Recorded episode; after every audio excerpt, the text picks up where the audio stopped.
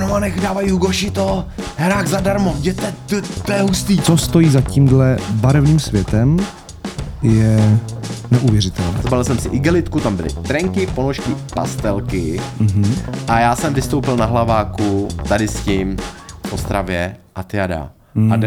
A jdeme ostravský život.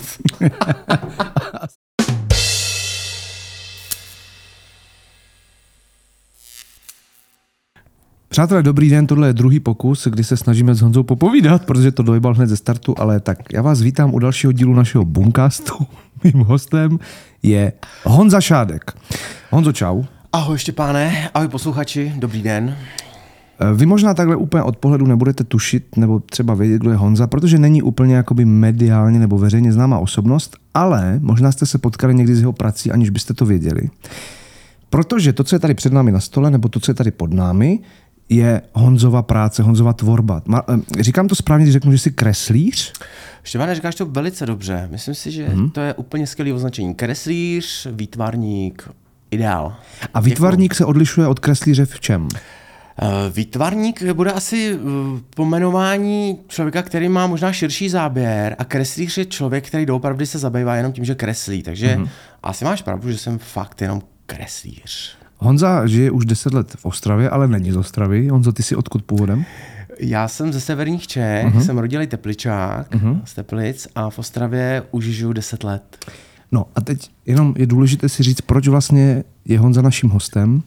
Protože nejen to, že tohle jsou jako úžasné práce, ale tak to víš to, jako zas člověk, když něco dělá intenzivně, věnuje tomu čas, tak nakonec jako a pak vidíš, že to třeba jako je o to zájem, tak asi tušíš, že to není úplně blbé. To tak tušíš. Samozřejmě mě to strašně těší tady ty reakce a strašně se jich vážím. Na druhou stranu si vždycky říkám, hele, samochvála smrdí, takže já sám sobě to samozřejmě nikdy jako neříkám, jsem sobě hodně sebekritický v té práci, to je pravda, ale vnímám samozřejmě reakce okolí a teď už společnosti, která mě začíná jako nasávat a vnímat, a samozřejmě si toho neskutečně vážím, takže trošku to tuším, tak. Děkuju. Honza tuší, že je dobrý, my to víme. Dívej, ty to můžeš tušit, my to víme. Jo? Tuším, že se něco děje. Ale protože tohle je podcast, který se zabývá uměleckými řemesly, ale hlavně jako duší těch umělců. Jako odkud to vlastně pramení, co je podstata té práce, nebo jak to, že vlastně někoho napadne malovat takovéhle věci. Protože tohle, co vidím před sebou, kdybych to viděl na první dobrou, tak mám pocit, že to je nějaká grafika, někde něco na počítači vymyšlené, ale to je všechno pastelka. Je to pastelka, přesně. Já jim takhle ukážu, aby bylo tak jako víc vidět, jak to zhruba vypadá, protože takhle z dálky, ale i z blízka, Honzo, kdybych to úplně nestudoval, to vypadá jako, že to někdo vymyslel v nějakém programu. Ale já nejsem odborník na malby ani na kreslení, ale tvoje věci mě jako nadchly hned na první dobrou. Ale co mě vlastně, a to je taky jeden z důvodů, proč jsi dneska naším hostem a jsme rádi, že jsi přišel. Děkuju. Je tvůj příběh životní, protože... Takže teď, když si nás posloucháte a třeba jste v pohybu, tak si sedněte, dejte si něco dobrého k pití, protože co stojí za tímhle barevným světem je neuvěřitelné. Honzo, mohl by si nám říct, jaké bylo tvoje dětství? Tak jestli začneme u dětství, tak bylo absolutně standardně, teď použiju slovo standardně, ale dobrý, krásný. Rodiče byli milí a jsou spolu do dneška, takže žádný rozpolcený záležitosti jsem jako dítě neřešil. Mám starší ségru, takže doopravdy ideální stav za komunismu v Teplicích během dětství. A maminka s tatínkem se živili čím? Nebo živí? Máma je ekonomka a táta je kapitán na lodní dopravě, no, takže je to.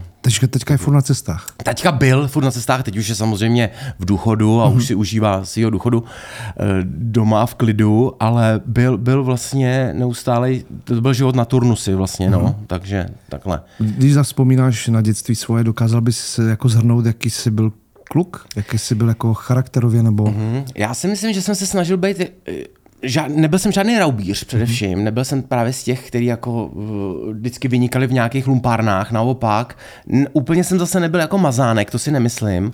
A já jsem, spíš ze sebe mám pocit, že jsem byl jako střed Mm-hmm. Jo, že jsem teda vždycky se snažil vyjít jako vstříc těm rodičům, aby jako jsem vnímal, že nechci zlobit, víceméně, takže některé ty věci, které jsem jako tropil, tak jsem tropil tak, takový ty dětský, že nevědomosti, ale že bych to dělal jako naschvál a to si vůbec, nemyslím si to, no. Takže takhle, já si myslím, že jsem byl zcela úplně normálně průměrný dítě, nic extra, žádný roubíř a ani žádný obrovský anděl, no. Naši posluchači ještě úplně neví, kam směřujeme, ale já když jsem poprvé si vyslechl tvůj příběh, a věděl jsem kontext toho, co děláš za práci, tak jsem měl pocit, jak to, že ty vole, jako se o tom neví, jak to, že už nevzniklo něco, co by to tak jako zmapovalo, protože ty nepůsobíš na první dobrou vůbec, jako ty si na mě působíš energicky, vtipně, zábavně, tak ryze. Díky. Ale bylo to tak vždycky, nebo jaký jsi byl? Byl jsi takhle vždycky, jako i přes to všechno, k čemu se teprve dostaneme,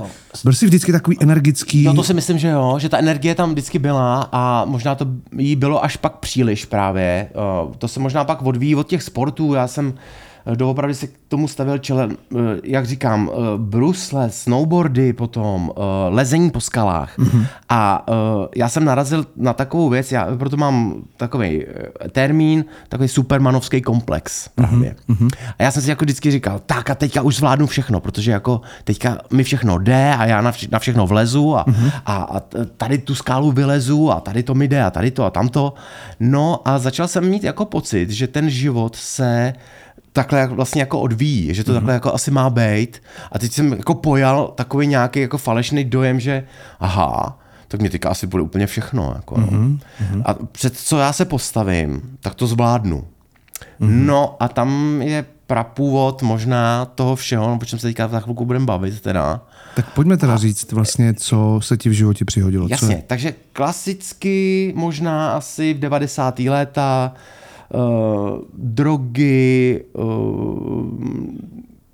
a různý právě experimenty, tak možná to se děje i dneska, nemůžem to jako svádět na ty 90, ale do tady ty kasty, tady těch lidí, já jsem se postupně právě přes tady ty alternativní sporty a rockový klub, který právě v Teplicích vzniknul, tak jsem se právě začal dostávat. No a tam samozřejmě už tomu nejde se jako vyhnout. Samozřejmě jsou tam nějaký pařby, alkohol, tráva, to už byl takový jako standard. No ale pak přišly na řadu už ty tvrdší věci právě, no. Takže... A vybavuješ si moment, kdy jsi zkusil tvrdou drogu poprvé? Jo, úplně přesně. A kolik ti bylo? Úplně přesně, bylo to 17 let vlastně mi bylo. Byl to perník tenkrát. A na dotaz, jestli na tom nebudu závislej od těch dotyčných, co mi to dávali, tak mi bylo řečeno, ne, to vůbec, kámo, to nemůžeš, to uvidíš, to bude parádička. Takže to bylo tak klasicky před tou diskotékou, jako v autě jsme si to tam jako teda šňupli a čekal jsem, co bude, no a nikdy na to nezapomenu na tu noc, jako jo, to se nedá zapomenout, to bylo, jako když tě vystřelej raketou někam, jo. Tak, dokážeš přiblížit lidem, kteří, já nevím, jaké to je vzít si perník, myslím, že většina z našich posluchačů neví, co to je. Dokážeš aspoň trošku připodobnit to k něčemu, co bychom mohli znát, jak to jako, co to s tebou udělá v ten moment? V 17 letech. No tak prvních 20 minut to vypadá tak, že asi, jako představte si, že máte ten nejlepší den svýho života, cítíte se úplně nezničitelný, cítíte se absolutně ve skvělý formě, ve skvělý náladě, všechno je skvělý, absolutně rozsvícený, žádný mrak před tebou a tohle si vynásob 100krát. Prostě. A v tomhletom módu jedeš celou noc. Okay. A pak celý den ještě. Okay. A no... Vůbec ti to nedochází vlastně, co se s tebou děje a jenom meleš, máš v sobě přehršel energie, jako, ale to takže strašně, že si fakt myslíš, že zbouráš skálu, že nevím, dokážeš cokoliv. Jo. No a tenhle ten pocit pak, když se ti ukotví právě v té hlavě, všechno to odejde, ty máš nějaký jako trošku takový jako dojezd, se tomu říká, že ty si jako odbydeš a teď ta hlava v tomto módu jako zůstane zachycená a pamatuje si to. A říkáš si ty, a místo toho, aby tě to vyděsilo, tak si říkáš, ty vole, to bylo přeci úžasný, to bylo skvělý, co se to dělo, to, já to chci znova. Mm-hmm. No a už si samozřejmě v tom, no, už si tam a už si, jakmile se ti to zalíbí a není tam jedinej nějaký mráček, není tam jediná negace nějaká, která by ti to jako, nebo aspoň kdyby jsi dostal od někoho zpětnou vazbu nějakou, hle, to zpřehnal, vypadal si příšerně, nebo měl si oči na vrch hlavy a koulil si očima a volizoval se celou nos. To ti prostě upocený čelo, že? A to ti nikdo neřekne, no. Takže tam nebyla žádná takováhle zpětná vazba a... No a jako kdy ty jsi poprvé uvědomil, že máš problém s drogama? Problém s drogama jsem si uvědomil, že mám, až když jsem zkusil heroin teprv. Čili heroin je víc než perník. Heroin je úplně jiná šarže vlastně. To je za prvý je to opiát, takže to má úplně opačný teda účinky. Mm-hmm. A za druhý je tam ta návykovost asi nevím kolikrát, jako xkrát jako větší. Jak právě se dá aplikovat heroin? Heroin se dá buď šňupnout, buď se dá vykouřit, mm-hmm, v cigaretě, přes alobal taky, mm-hmm, se dá různě, že tam taháš tu kapku jako, tak takhle, no a pak intravenózně, takže injekce. Jako injekčně, no, takže takhle. No a tam a jestli se ptáš, kdy jsem jako začal mít ponětí o tom, že mám nějaký problém, tak až vlastně u toho, když jsem si dal heroin a nějakou chvilku jsem se v tom už jako mantal, mm-hmm, a pak už poznáš, že máš problém, protože ty bez něj nemůžeš bejt po měsíci asi. Mm-hmm. Zhruba to trvá. Když ho teda tak jako v klidu kouříš. No, kolikrát jsi tak týdně dal? No, tam byl problém s tím, že tenkrát v Teplicích to bylo velice dostupný, protože v té době začala válka v Jugoslávii a tenkrát ta enkláva těch uprchlíků vlastně mířila k nám a oni sebou z té balkánské cesty, protože tam přesto se to pašuje, že? Tak oni se to tenkrát přivezli sebou vlastně, mm-hmm, tady ten produkt. Do té doby to tady moc nebylo, jako jo, mm-hmm, v těch 90. No takže, jak přijeli ty Jugoslávci, tak oni se tak usídlili v těch Teplicích, tam se to tak jako rozparcelovali, když to tak řeknu. No a dělo se to, že oni to začali dávat zadarmo. Mm-hmm. Takže se to v té společnosti, kde já jsem se vlastně pohyboval, tak se to rozkřiklo a bylo to takový jako, hele, v Trnovanech dávají Hugoši to, herák zadarmo, jděte, to je hustý, jděte tam, takže všichni ty lidi, kteří jako nevěděli, my jsme jako netušili, do čeho jako lezem, že, tak jako, aha, to zní zajímavě, no prý je to nářez strašné, je to hustý. No tak s těma zkušenostma už člověk jako co má, tak chce samozřejmě zažít víc. Mm-hmm. No takže už k tomu nebylo daleko, takže tam jsem si objevil nějakýho svýho Jugoslávce, on čau, kde jsi byl, pojď sem, tady máš, dej si, mm-hmm, jo, tou jejich mluvou, že, a tím oni si chytali tu svoji klientelu, teď už zpětně se to dá samozřejmě jako vysvětlit dobře, proč se to dělalo, protože něco obětovali na to, aby nachytali pár lidí, nebo pár, ono jich bylo dost tenkrát. A to vám dali zadarmo, nebo jsi to kupoval? Ne, zadarmo, ze začátku to bylo okay, zadarmo, no okay. Tady máš kamarády, jo, takže vyzkoušej. Ty zjistíš, že najednou tobě bez toho heráku je absolutně šíleně. Ty se probudíš a najednou máš rýmu, zimnici, jsi jako nesvůj takovej, říkáš si, aha, na něco na mě leze, je to zvláštní, trošku tě bolej kosti, tak jako tě pobolívají a říkáš si, to je fakt jako blbý, normálně bys řekl, že máš chřipku. Mm-hmm. No, ale pak zjistíš, že ty jsi ten heroin dal a ono to zmizelo, mm-hmm, právě. Asi úplně normální. A říkáš si, aha, tak ono to funguje takhle. Ale co je problém, je to, že ty bažíš zas po tom pocitu, který jsi měl jako po první, po druhý, po třetí, právě to, co jsem vyprávěl, to baženíčko, a ty to chceš zpátky. Jenomže ten heroin ti říká, no jo, kámo, ale ty si mě musíš dát daleko víc teďka. Mm-hmm. Nejdřív jsi mě dal, abys byl OK, abys byl vůbec normální, mm-hmm, aby ses najet, abys tady jako fungoval. Ale jestli chceš mít baženíčko, tak si dej ještě jednu obálčičku tady, kámo. Mm-hmm. No a takhle ty se postupně dostáváš do té smyčky, navyšuješ vlastně tu dávku a postupně ti přestává vlastně všechno stačit. Takže už z těch cigaret a z toho alobalu si říkáš, mě to nestačí, protože ty... A to už samozřejmě není zadarmo, to už nosíš ty penízky tam, jo, jasně, tomu dealerovi. Jasně. Už tam jako nosíš ty penízky, už jsi trošku nešťastný, už mu tam i brečíš, jo, protože ti je zlé. Mm-hmm. Už mu dáváš třeba i svý boty nový, protože se mu líběj, jako, ti koupila máma pěkný boty. Mm-hmm. Tak jako čeká, jo, já nemám peníze. Takže už se tam jako zouváš v té herně, kde on jako, on ti dá ty svý křusky, jo, co si přivez z toho Balkánu. A ty máš tu obálčičku, už si to neseš to svý štěstíčko, jo. No a už to pak pozná i okolí, samozřejmě to dlouho na sebe nedá čekat, samozřejmě rodina, máma, táta už to vědí, ztrácejí se věci, peníze. Sbírka známek po dědovi zmizela jako aha, nějak jako jo, prodaná prostě ve frcu a tak dál. Šílený. No a už se to začíná i řešit, takže už to ty lidi chtějí, to tvý okolí, který ty tím teďka ty jsi to zapojil, to okolí, ačkoliv jako nevěda. Ano.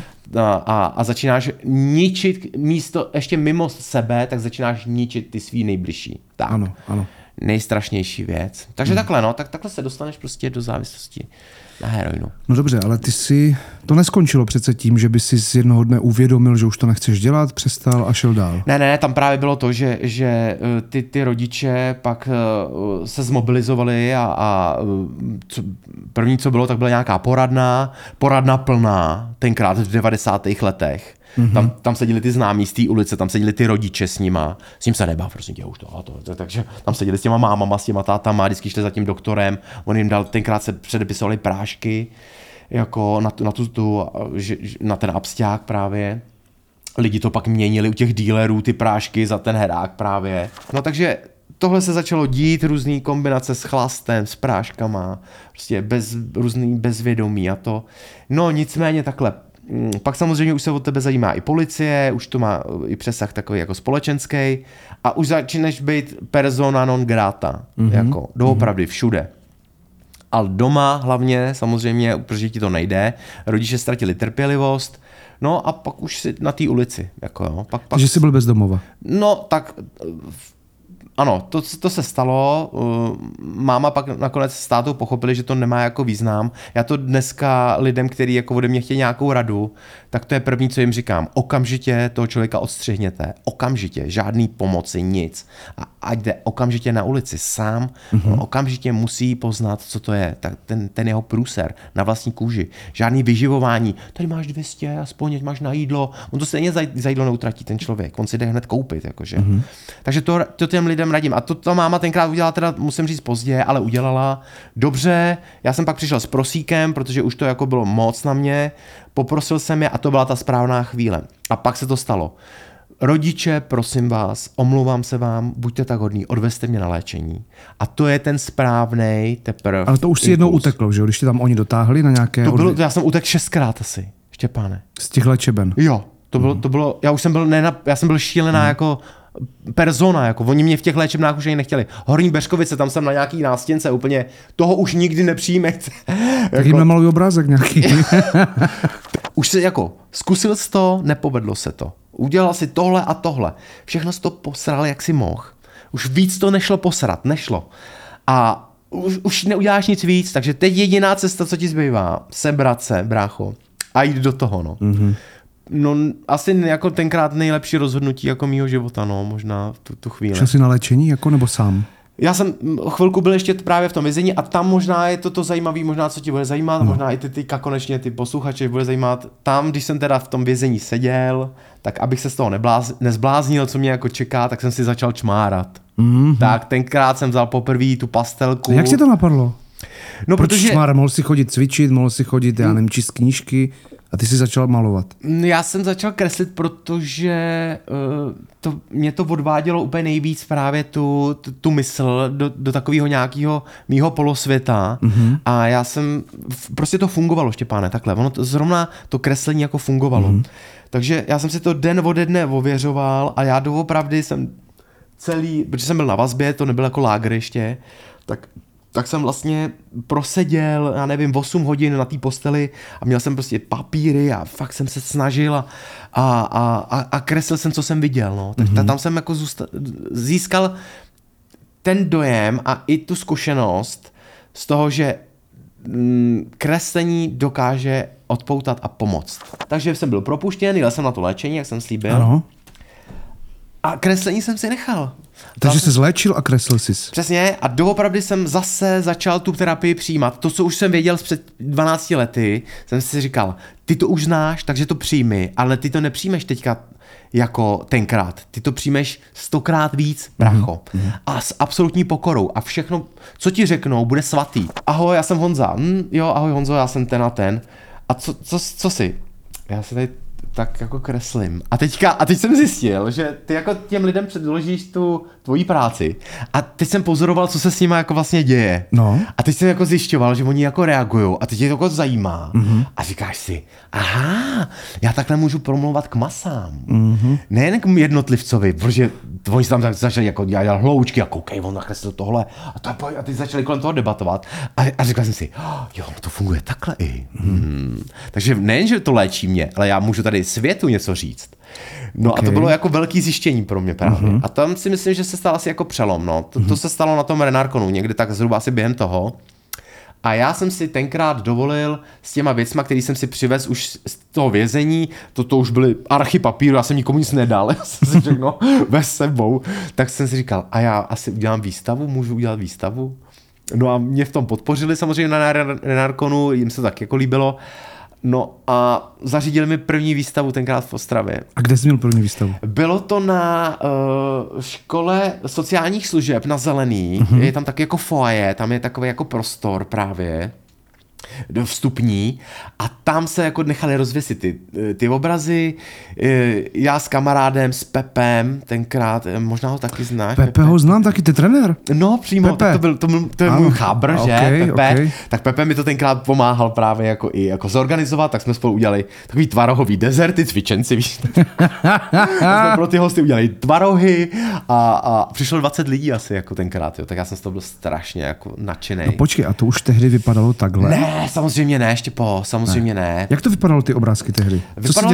Vypadalo to teď, já se na ně občas zpětně koukám, vypadalo to teď z tohohle pohledu trošku směšně, kostrbatě a neumělé, vypadalo to dětsky, vypadalo to autenticky, ale a byly to prvotiny prostě, ale byla to cesta, jo. Když jsi poprvé dostal peníze za svou uměleckou práci, kolik to bylo?